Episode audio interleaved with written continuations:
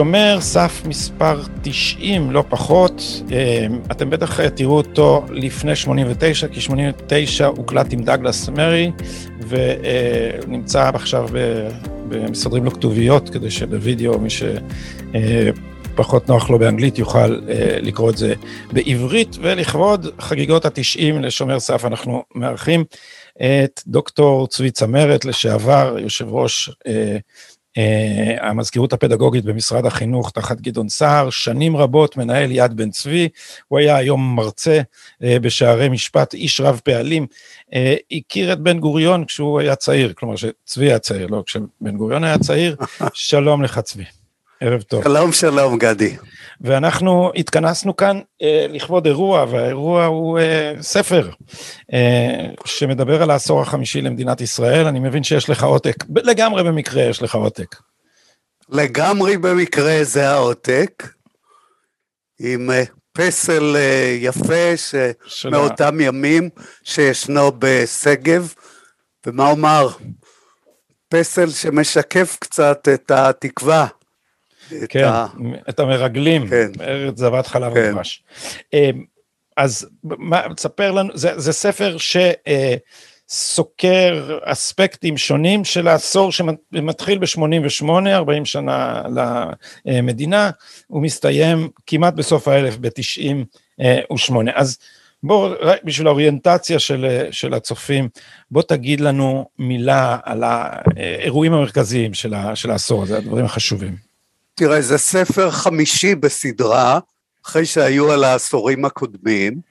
זה ספר שכתבו בו 25 כותבים, כל אחד בתחום אחר, אה, על הפוליטיקה, על הביטחון, על הכלכלה, על, המפל... על הש"ס ועל אה, מה שקרה לציונות הדתית, על מערכת החינוך, על הספרות באותם ימים וכולי וכולי. טובי האנשים, טובי המרצים, אה, ערכתי אותו ביחד עם פרופסור זאב דרורי ועם פרופסור יחיעם וייץ. והספר מוקדש אה, לזכרו של דוד בר-טוב שהיה ראש נתיב שבעצם הוא אחד האנשים החשובים בעשור הזה שמעטים מאוד מכירים את שמו. הוא האיש שבזכותו במידה לא קטנה עלו מיליון יהודים מברית המועצות.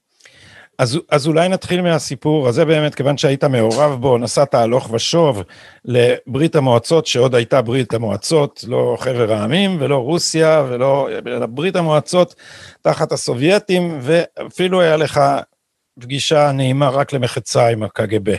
בוא נתחיל משם. מה, מה זה היה? למה, למה הקג"ב אה, אה, התעסק איתך? תראה, נשלחתי בזכותו של אה, דוד בר-טוב, שהיה ראש נתיב, כלומר אותו פלג של המוסד שטיפל בכל מזרח אירופה. אה, נשלחתי יחד עם 18 אנשים נוספים ליריד הספרים הבינלאומי במוסקבה. 1987 עכשיו ב-1987 מה אומר אה, עוד אה, הקג"ב היה אה, חצי בשלטון. זה היה ככה תקופה אה, של אה, סופו של אה, גורבצ'וב. אה, יריד הספרים הגיעו אליו חמישים אלף יהודים מכל רחבי ברית המועצות.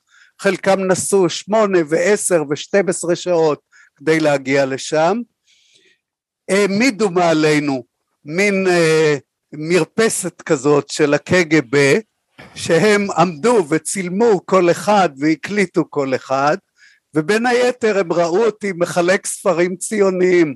אבל, ו... אבל זה, היה, זה היה אקט של הפחדה או זה היה באמת האנשים האלה עצרו אותם או קרה להם משהו למיטב ידיעתך?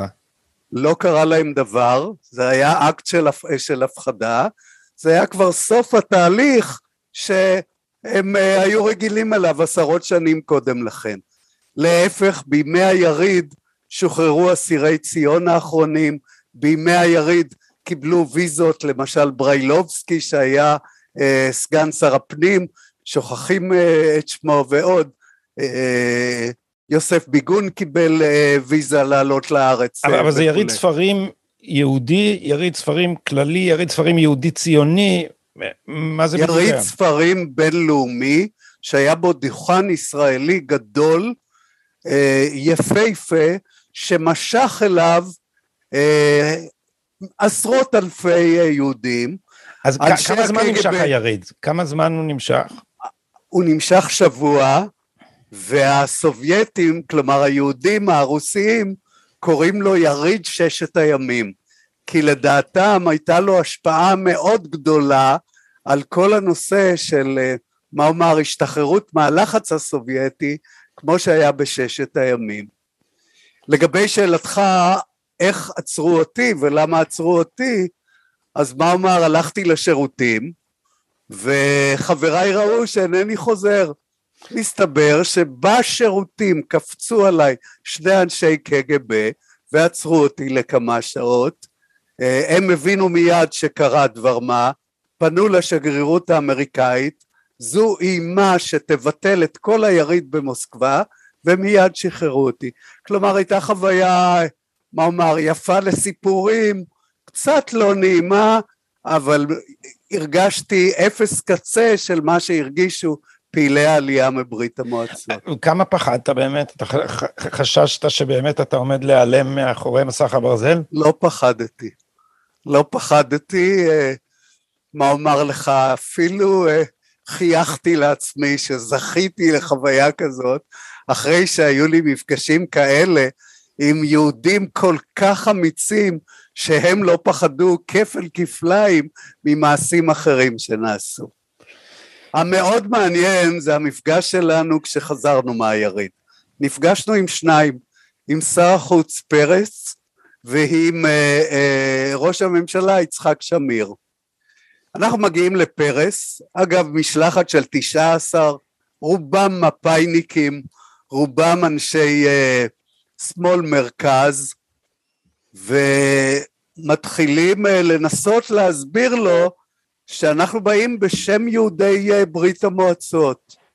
והוא אה, שואל איך נראה רחוב ארבעת ומה ראיתם אה, במוזיאון ומה יש בבולשוי חנוך בר-טוב שהיה חלק מהמשלחת שאגב כתב ספר על המשלחת שנקרא יריד במוסקבה דפק על השולחן ואמר לפרס פרס באנו לדבר איתך על יהודים ואז משיב לו פרס בדפיקה על השולחן ואומר לא תהיה עלייה מברית המועצות. כבר שוחחתי עם כל שרי החוץ במערב. לא תהיה עלייה מברית המועצות אחר כך אנחנו עוברים לשמיר ושמיר פותח מה שלום יולי קושרובסקי, מה שלום ארי וולבובסקי, מה שלום זאב גייזל, הוא מכיר את כולם איש המוסד כולם? הוא לא מכיר את כל מיל, מיליון העולים שהגיעו. הוא מכיר עשרות רבות של פעילי עלייה, של הבולטים ב, אה, באנשים שהיו... אה, איך הוא מכיר אותם? הוא מכיר אותם מנתיב, מהמוסד, מדיפלומטיה? הוא היה מ... מטעם המוסד אחראי על הנושא הזה, והנושא של יהדות ברית המועצות בער בעצמותיו. אני תכף אספר לך על זה דבר נוסף. ואז אחרי שהוא שואל את כל השאלות ואחרי שיחה שלמה שהוא שומע מאיתנו את כל uh, uh, החשיבות של יהדות ברית המועצות הוא שואל הייתם כבר אצל פרס? הוא כבר אמר לכם שתהיה בעיה דמוגרפית במדינת ישראל? זה, זה לפני, אני... שאתה, לפני שאתה ממשיך צביקי זה, זה אני לא יודע אם ראית את המאמר של אבי בראלי מהיום מהיום ראיתי על היום. הדמוגרפיה בדיוק זה ממש נהייתה כן. אופנה בשמאל עכשיו להזהיר מפני הדמוגרפיה היהודית זה, יודע, זה כאילו הטיעון שהדמוגרפיה הערבית דורסת אותנו נכשל כי הדמוגרפיה הערבית נמצאת בירידה ועכשיו ממש אתה רואה אנשים מה, מה הם מנסים לעשות מנסים להחזיר לעצמם את uh, את אה, אידיאולוגיית חלוקת הארץ על ידי הקטנת הילודה היהודית? מה, מה, מאיפה בא הטרנד הזה? מה זה? גדי, זה לא אופנה חדשה. לי יש קטעי עיתונות מאותם ימים שאני מספר לך, למשל דברים מאוד אה, חריפים של בועז עברון, לא להביא את היהודים מברית המועצות כי זה יחזק את הימין וזה יחליש אותנו וכולי וכולי וגם אחרים. בועז עברון, ש... בועז עברון זה, זה הכנעני. זה כנעני, זה איש לח"י לשעבר, זה סיפור uh, מיוחד. לא, כן, טוב, זה קשה להגיד, זה, זה איש הארץ.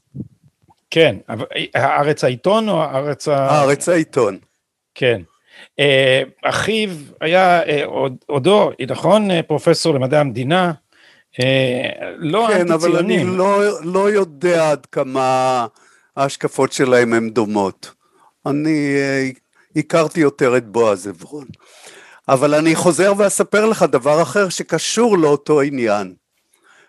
פחות או יותר באותו זמן, כלומר שנה אחר כך, אה, התחילה יציאת יהודים מברית המועצות ולמעלה מ-90% מהיהודים נשרו, כלומר לא הגיעו לארץ ישראל. ואז היה דיון בממשלה שעליו מספר בין היתר אליקים רובינשטיין שכותב בספר שלנו, בשאלה המאוד קריטית להילחם בנשירה או לא להילחם בנשירה. אה, עזר ויצמן, שמעון פרס, דוד לוי וגם יצחק רבין אמרו זכותם של כל, זכותו של כל יהודי מברית המועצות שסוף סוף יוצא ממסך הברזל ללכת לאן שהוא רוצה. ושמיר ויעקב צור איש הקיבוץ המאוחד שמאוד קרוב ל, לרבין אבל היה אה, שר הקליטה ודוד בר-טוב נלחמים בישיבת ממשלה ואומרים אנחנו בעצם דאגנו לרפטריאציה. היהודים קיבלו את היתרי היציאה מברית המועצות כדי לשוב למולדת. לחמנו על זה במשך שנים. קודם כל שיגיעו לארץ ישראל, אחר כך ירצו, ירדו.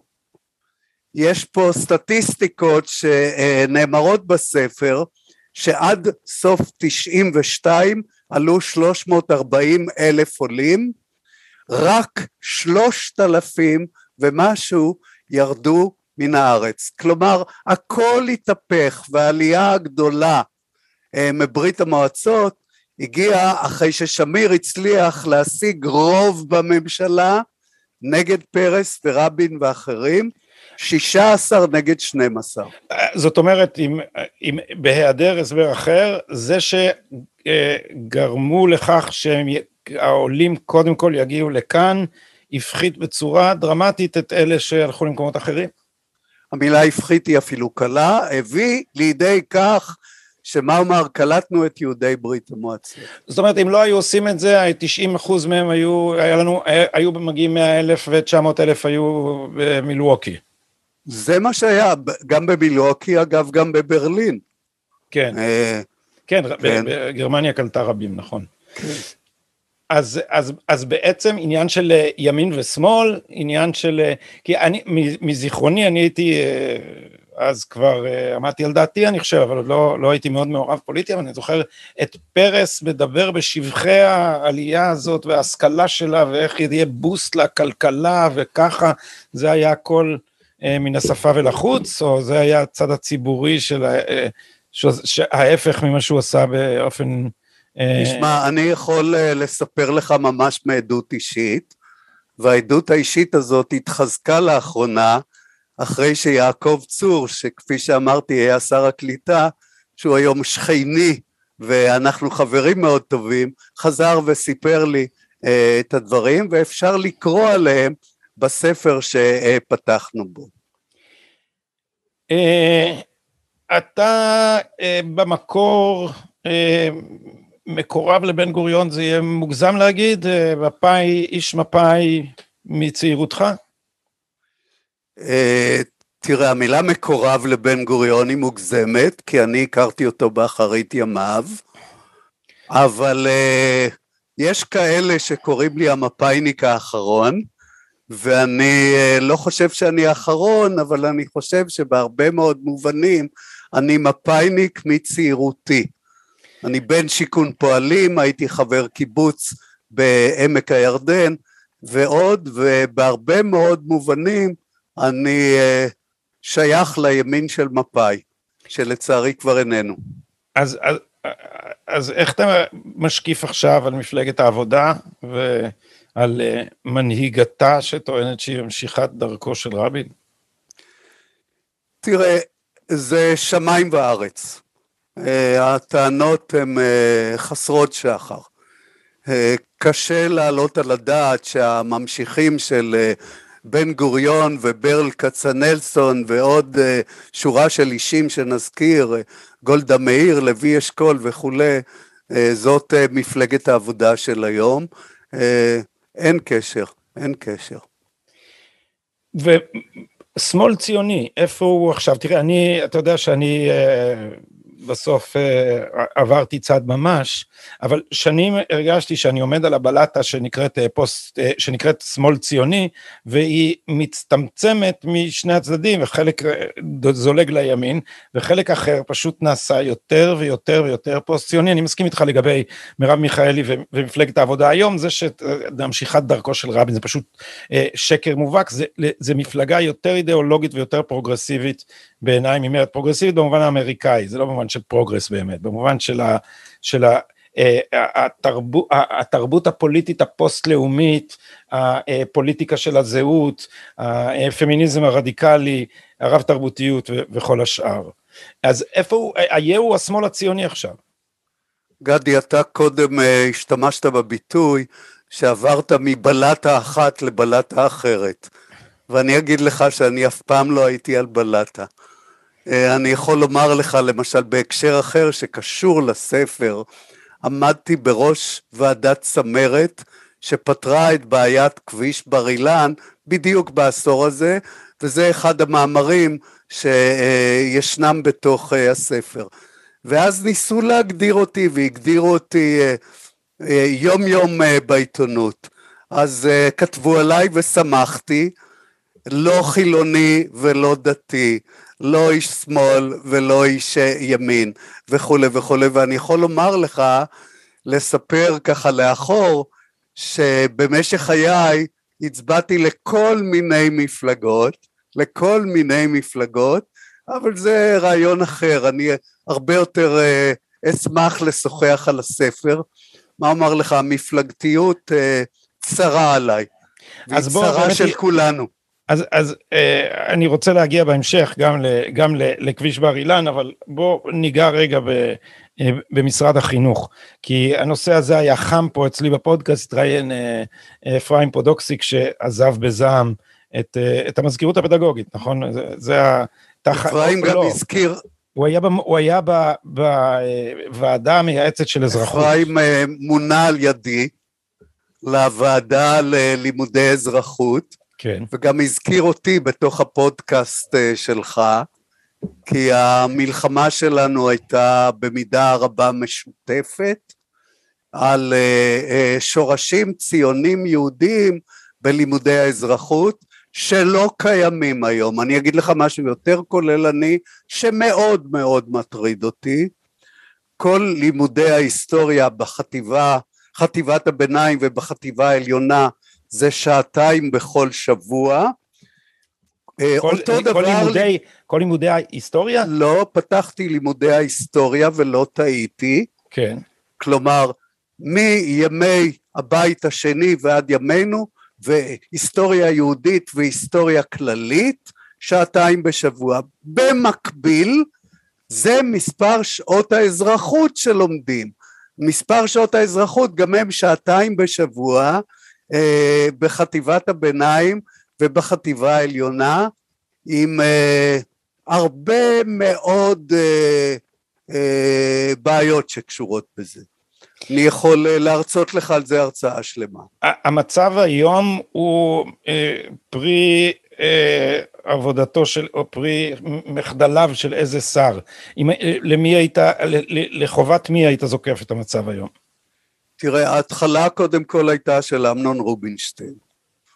שוב, בתוך uh, הספר מוזכרת ועדת שנער שעסקה בלימודי היהדות, שכשאנחנו הגשנו את הדוח, שאגב אני כתבתי אותו, אני כתבתי את הטיוטה שאושרה על ידי חברי הוועדה, אה, אנחנו אה, קיווינו כמובן להרחבת לימודי היהדות, אמנון רובינשטיין פירש את הדוח ההפך מאיתנו והייתה על זה ביקורת מאוד גדולה של פרופסור אלי שווייץ, של פרופסור אבי רביצקי, שלי, כדאי לבדוק את זה בעיתונות של אותם ימים, אבל דבר לא עזר לנו, והוא הקים במקביל את ועדת קרמניצר, ששינתה את לימודי היהדות, והקים גוף שנקרא שנער קרמניצר, כשאני הגעתי למשרד החינוך, רוב התקציבים שהובטחו ללימודי יהדות הופנו לכיוון של ועדת קרמניצר, לכיוון ו- האזרחות. ולאן קרמניצר הלך משם אנחנו יודעים, היום קרמניצר, אני,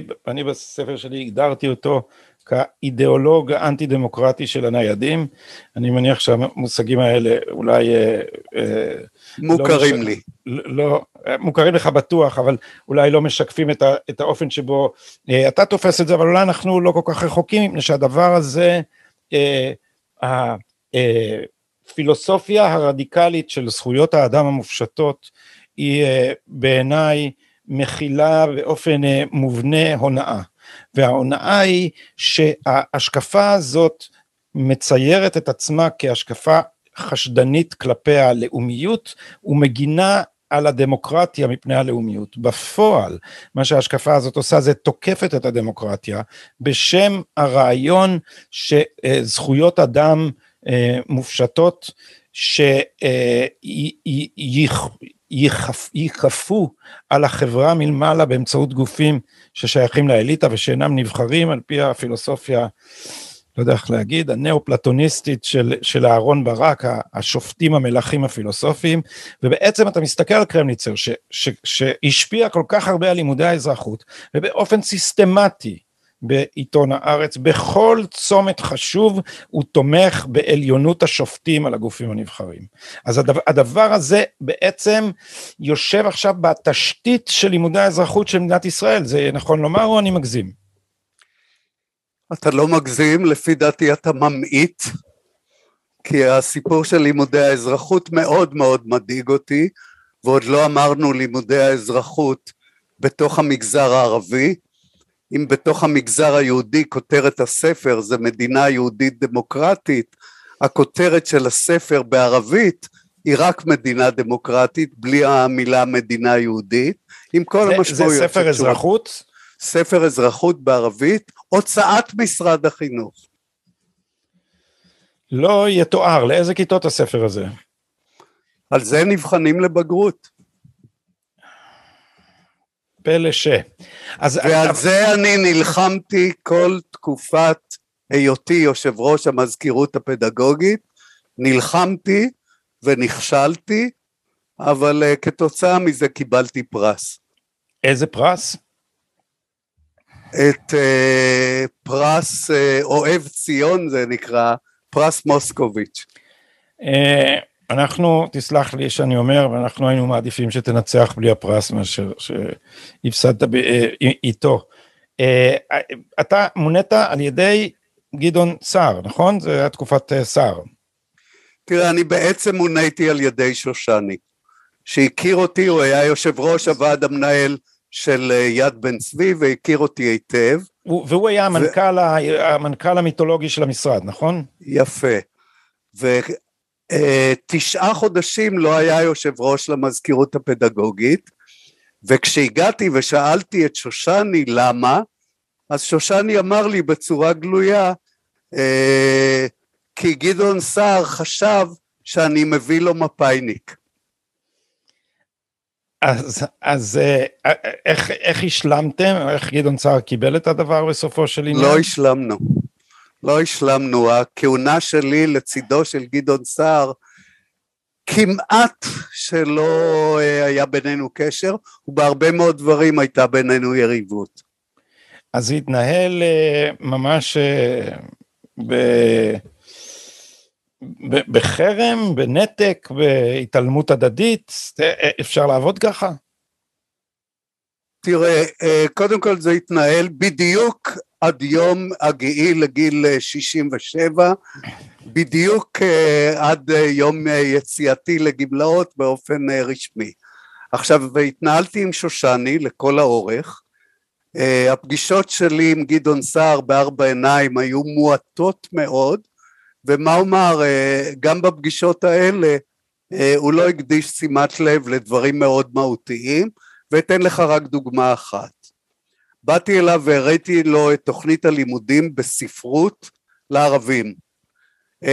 תוכנית שלדעתי עד היום קיימת. בתוך התוכנית בין היתר מלמדים את יצירותיו של רסן כנפני, לא, מחמוד דרוויש זה סיפור ישן והוא קיים, יוסי שריד הכניס אותו ואף אחד מעשרי הימין לא הוציא אותו. מחמוד דרוויש זה כלום. רסן כנפני, האיש שהיה מעורב ברצח במינכן והמוסד הוציא אותו להורג, שכתב ספר שנקרא השיבה לחיפה, וברור לך מה תוכן הספר כבר לפי הכותרת. הספר הזה עד היום הוא חלק מתוכנית הלימודים לספרות ערבית. באתי לגדעון סער וסיפרתי לו את זה, פשוט ביטל אותי ואמר לך לשושני יספר לו את זה. אז איזה מין שר חינוך הוא היה, גדעון? זה מביש ממש, אבל איך אתה מעריך את הכהונה שלו באופן כללי? נזק, תועלת? תראה, הוא... תראה לפי דעתי נזק, כי אה, ניקח שוב נושא אחר שמאוד מאוד מטריד אותי. היום כמעט שלא לומדים תנ"ך בארץ, יש בתי ספר שלומדים בהם שנה כן ושנה לא, או סמסטר כן וסמסטר לא. אה, זה לא השתנה בזמנו של גדעון סער. אה, למרות עוד פעם לחצים מאוד גדולים שלי. הוא עסק הרבה מאוד במבחנים הבינלאומיים והוסיף לזה הרבה שעות. הוא אה, קיבל את התוספת ללימודי אזרחות, הוא הכניס לימודים פיננסיים ועוד דברים כאלה. למשל לימודי התנ"ך שכמעט ש... מה אומר אנחנו היום על אברי פי פחת לא השתנו בזמנו. מה הוא כן עשה? הוא הכניס מקצוע חדש. המקצוע אני אומר המבחנים, מבחני המיצוב הבינלאומיים האלה הם הרי איזה, איזה דבר מעגלי, כי הם אמורים, הם אמורים למדוד אה, הישגים בהשוואה בינלאומית, אבל ברגע שמתחילים, זה כמו מה שקרה לפסיכומטרי, נכון? ברגע שמתחילים ללמד כדי לעבור את המבחנים האלה, בעצם אה, החתול שומר על השמנת, ואנחנו מקמבנים את הלימודים במקום אה, לקדם באמצעותם השכלה, אנחנו מקדמים באמצעותם את היכולת הספציפית לעבור את המבחן. גדי, המבחנים האלה הם חסרי משמעות בעיניי. הרבה יותר משמעותי שתראה תלמידי י"ב ותיתן להם לקרוא עמוד בתנ"ך, הם לא מסוגלים לקרוא בקול רם עמוד אחד. אה, תבדוק את הניסוח של כאלה שמסיימים י"ב, שוב תבדוק עמוד אחד שמנסחים אה, ותראה איזה בעיות קשות. המבחנים האלה לפי דעתי לא רלוונטיים לנו, צריך להשקיע הרבה יותר, למשל בשני הדברים שהזכרתי, בניסוח, ברטוריקה, בשורה של, של דברים אחרים, וכמובן בלימודי הרוח. הצטמצמו גם לימודי הספרות, הצטמצמו מאוד לימודי ההיסטוריה, כולם מדברים על, על כמה לא עוסקים ביהדות המזרח, אבל לא עוסקים בכלל כמעט בהיסטוריה. תראה, היום הרציתי אה, בכנסת למרכז המבקרים של הכנסת, לאלה שמדריכים את המבקרים בכנסת. מה אומר לך? הם בוגרי בתי הספר התיכוניים בארץ, ועובדות יסוד הם לא יודעים. עובדות יסוד הם לא יודעים. מה, מה קרה מאז גדעון סער ועד היום? אה, היה, היה לנו... שום דבר. היה, בנט עשה רעש גדול מאוד מלימודי המתמטיקה, חמש יחידות, הוא, אני שמעתי אותו כמה פעמים מדבר על איך כמה אנשים בפריפריה אה, שיפרו את הישגיהם במתמטיקה, כמה זה חשוב לעתיד וזה, זה לא, אלה לא דברים משמעותיים? תראה, אה, הם משמעותיים, אבל למשל, אה, לא פחות מטריד אותי המצב שאין כמעט תלמידים יהודיים שלומדים כימיה. מקצוע מאוד מאוד משמעותי שקשור להרבה מאוד דברים אה, ואין לנו כמעט אה, כימאים. וכפי שהזכרתי, אותי מאוד הטרידו לימודי היהדות ולימודי הרוח שהידלדלו מאוד בזמנו. הוא הקים את ועדת ביטון שעסקה כאילו בטיפוח יהדות המזרח, שום דבר לא טופח, חוץ מתעמולה טובה. זאת אומרת, הוועדה לא עשתה את עבודתה, או הוועדה עשתה את עבודתה וזה לא יושם, או היישום היה מחופף, באיזה מידה, מה קרה עם זה? הוועדה עשתה את עבודתה וזה לא יושם, כי אין שעות לימוד למורי בית הספר כדי ללמד את הנושא הזה. אין. האם אה, עדיין קיימת במערכת החינוך הטיה אה, אשכנזית חריפה, כמו שטוענים מהקשת המזרחית ועד נגיד אבישי בן חיים, אני לא יודע אם אבישי אמר משהו ספציפי על תוכנית הלימודים, אני רק משער, אבל האם, האם זה המצב לדעתך, האם אנחנו... ב... תראה, קודם כל כן, אבל אגיד דבר שבדרך כלל לא יודעים אותו. ב-1900 היו עשרה מיליון יהודים בעולם, בכל ארצות המזרח ביחד היו שמונה מאות אלף. אה, ב-39 המצב היה דומה, במדינת ישראל ב-48 85 אחוז מהיישוב בארץ היה אשכנזי.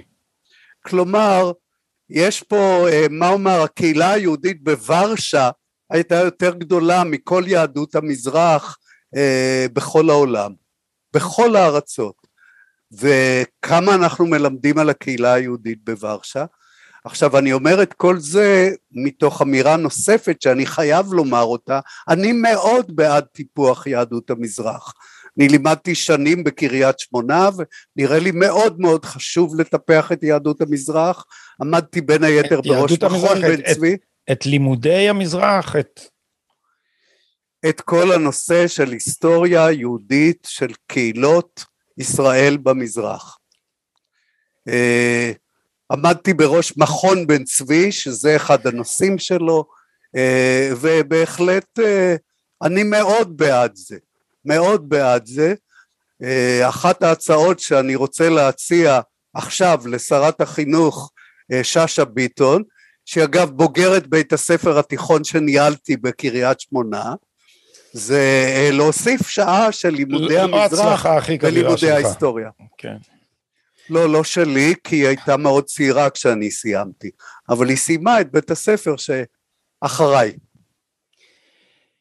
אה, ועדת אה, צמרת, כביש בר אילן, זה למי שצעיר ממני נגיד בעשור, זה אולי לא אומר הרבה, אבל זה פעם היה עניין, אני חושב ליווה את כל... נאו, אני למדתי בתיכון בירושלים, מרגע שאני זוכר את עצמי היה עניין אה, כביש בר אילן. אז בוא, למי שלא יודע, בוא, בוא נתחיל מהמושכלות הראשונים. על מה, מה, על מה הוויכוח? ויכוח היה על נסיעה בשבתות ובחגים בכביש בר אילן. שעובר שב... בשכונת גאולה שהיא חרדית. כן, שבשלב מסוים כשאולמרט היה אה, ראש עיריית ירושלים וביבי עלה אה, לשלטון ויצחק לוי הפך להיות שר תחבורה, הוא הציע אה, לניסיון כמה שעות בכל שבת לסגור את התנועה בשבתות.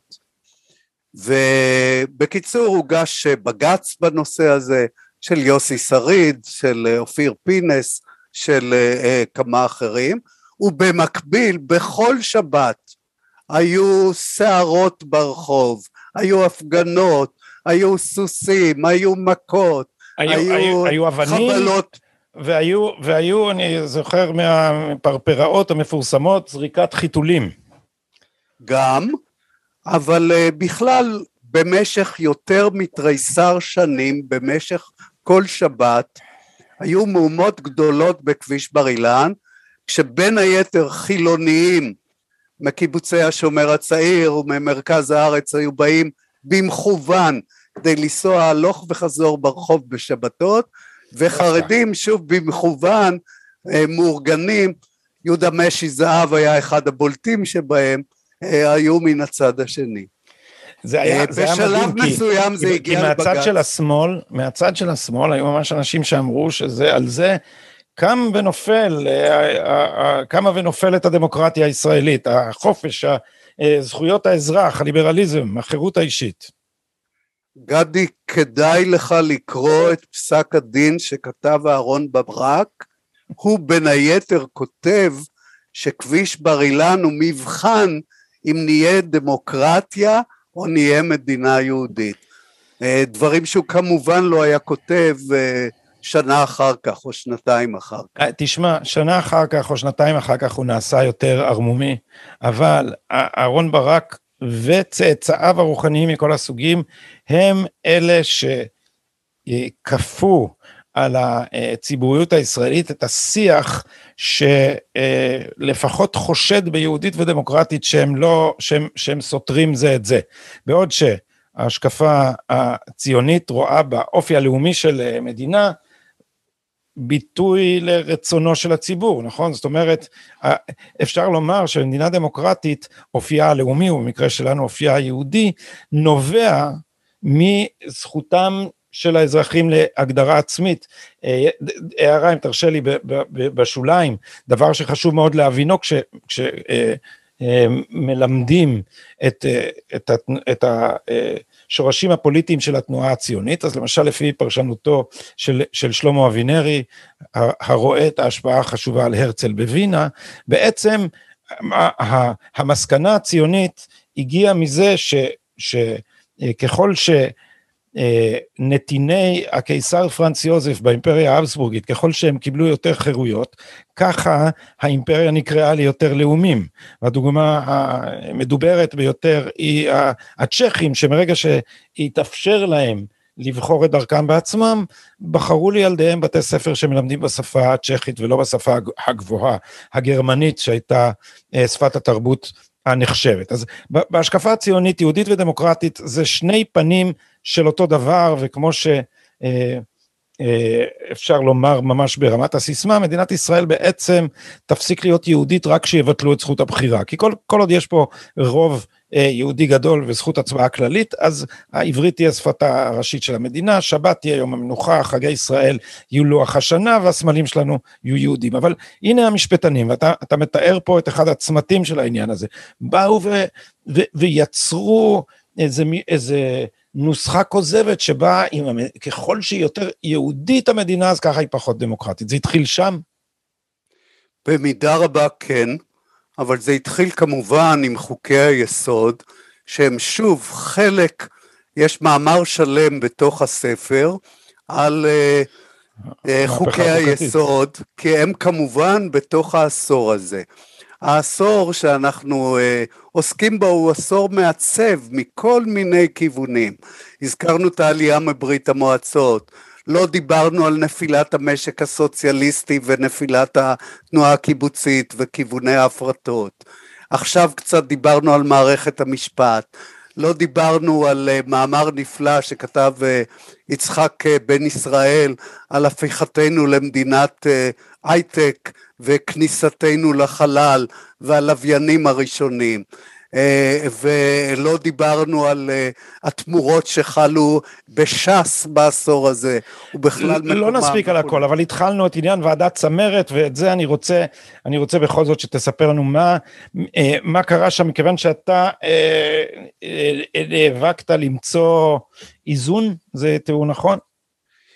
נאבקתי למצוא איזון, וקיבלתי בין היתר הסכמות על איזון כזה, למשל מהרב בקשי דורון, שאמר לי בצורה מפורשת, אני מאוד רוצה שהילדים ימשיכו לנסוע לאימא שלהם לעשות קידוש בשבת, כלומר ביקש ממני ממש בשיחה אה, בינינו שתהיה אה, הצעת אה, פשרה, ואנחנו בסופו של דבר הצענו הצעת פשרה שהכביש ייסגר בשעות התפילה, כלומר נניח לפי השעות של היום זה יום שישי בין שבע בערב לעשר בלילה, יום שבת עד אחת עשרה בבוקר, שים לב שעות שחילונים בדרך כלל לא נוסעים בהם, ועיקר הבעיות היו לגבי השאלה מה זה שעות המנחה ששם אה, היו בעיות. אבל אנחנו הגענו להסכמה עם יצחק לוי, עם שר התחבורה, שזה יעשה... מש"ס, נכון? לא, לא. לא, מאיפה? היה. מנהיג המפד"ל, החליף את אה. דוד, את אה, זבולון המר. אנחנו הגענו איתו להסכמה שיהיו שלושה קווי מוניות בשבת, לא מוניות ספיישל, אלא מוניות לבית חולים הדסה, מוניות למרכז העיר, למשל מרמות היה מקרה של טרמפיסטית שתפסה טרמפ אה, לבילויים בליל שבת ונרצחה ועוד, ועם אה, נהגים לא יהודים ושלושה קווים כאלה, תחבורה ציבורית אה, מינימלית. כשפרסמנו את הדוח הוא התכחש להסכם שהוא, מה אומר, תקע כף איתי וראה רק צד אחד, רק את הצד של אה, הסגירה לשעות מסוימות אה, בשבת, וזה מה שהתקבל, וזה מה שבסופו של דבר ארבעה מתוך שבעה אנשי הבג"ץ אימצו, אבל הדבר המעניין שהרביעי היה השופט צבי טל זכרו לברכה, שנפטר לא מזמן, השופט הדתי היחיד בתוך הפורום, שגם הוא הצביע בעד פתרון כזה של אה, שעות מסוימות שייסגר לטובת אה, חבריו הדתיים חרדים, הוא אמר במפורש, א', בית המשפט לא צריך לעסוק בזה, וכך גם אני חשבתי, ב', צריך לסגור את הכביש לכל השבת, ולא רק, אבל הצטרף לרוב, ובעצם בקולו הוא הכריע. אני אספר לך פה עוד פרט מאוד פיקנטי ומאוד חשוב. הייתה לי פגישה אישית אחר כך עם הרב עובדיה יוסף. היה לי קשר איתו דרך בתו, עדינה בר שלום, שהיא חברתי הטובה, ישבתי איתו שעה. והרב פתח שיחה איתי ואמר, אני מברך אותך על הפתרון שפתרתם את כביש בר אילן בשבת. ואני אומר לו, כבוד הרב, הלוא הפתרון קשור בחילול שבת בשעות מסוימות בשבת. אז הוא משיב לי, אין חילול שבת גדול יותר ממלחמת אחים בשבת, אין חילול שבת גדול יותר מזריקת אבנים בשבת, אני מברך אתכם על הפתרון שפתרתם. באמת עוד מקרה ש, של, של הרב עובדיה שמתגלה ב, בתפיסתו האנושית ביחס לה, להלכה. צבי, אני רוצה לסיום לעזוב את הספר, כי היו לנו במשך השנים כמה חילופים בנושא שאתה היית אולי מהראשונים להתריע על חומרתו, ועכשיו אנחנו רואים אה, כמה, אה, שאולי אפילו המעטת, וזה עניין הבדואים. אה, איך אתה הגעת לעסוק בזה, בתוקף איזה מתפקידיך? תראה, סיפרתי לך שהייתי מנהל בית הספר התיכון בשדה בוקר ב-1970-71. אז בכל הנגב היו בערך עשרים אלף בדואים, אז לא היה אף מפסגד בדואי. אני זוכר את הנסיעות שלנו לשדה בוקר, אה, משם, צפונה וכולי. מה אמר הנגב? ריק. ריק מיהודים וריק מבדואים. Uh, מי שאז טיפל בבדואים היה ידידי הטוב יהושע כהן זכרו לברכה, מה אמר שתמונתו פה מונחת מעל שולחני שהיינו מאוד מאוד קרובים. יהושע כהן היה הציוני שטיפל בבדואים. היום עושה את זה בנו, חמי כהן. Uh, ממשיך בדרך אבותיו ואם עשיתי חמי... סיור איתו, עשיתי סיור איתו, עושה סיורים מאוד, מאוד מעניינים, ומכיר אנשים וככה, כן. ועם חמי הייתי כמה פעמים בכמה סיורים, והבעיה מאוד מאוד מטרידה אותי, כי הנגב נכבש. יש היום כמעט 300 אלף בדואים בנגב, ושים לב למספר, כי אני מדבר על בדרך כלל מדברים על 250 אלף, אבל לא מדברים על שוהים בלתי חוקיים ועל אחרים, ובכלל המספרים לא ידועים. ברור שזה באזור הרבע מיליון ומעלה. ונתקלתי שם... חלק מזה זה גם כלות מיובאות במסגרת הדבר שקוראים לו איחוד משפחות, נכון? זה פשוט נשים שמובאות לכאן לפוליגמיה. גדי, מ-1964 כרבע מיליון הם תוצאה של פוליגמיה. אני אומר את המספר הזה, מספר שאמרה לי שופטת בבית הדין לערערים שקשור בנושא של עובדים זרים. כששאלתי אותה בדיוק את השאלה הזאת, כמה בעצם הגיעו אלינו מ-67, היא נקבה במספר של אה, רבע מיליון. אה, מה אומר לך, אני מכיר בדואים בני גילי שהכרתי דרך חמי כהן, שיש להם אה, חמש מאות נכדים. אדם שיש לו ארבע נשים, שיש לו כשלושים ילדים, שיש כחמש מאות ילדים, חמש מאות נכדים.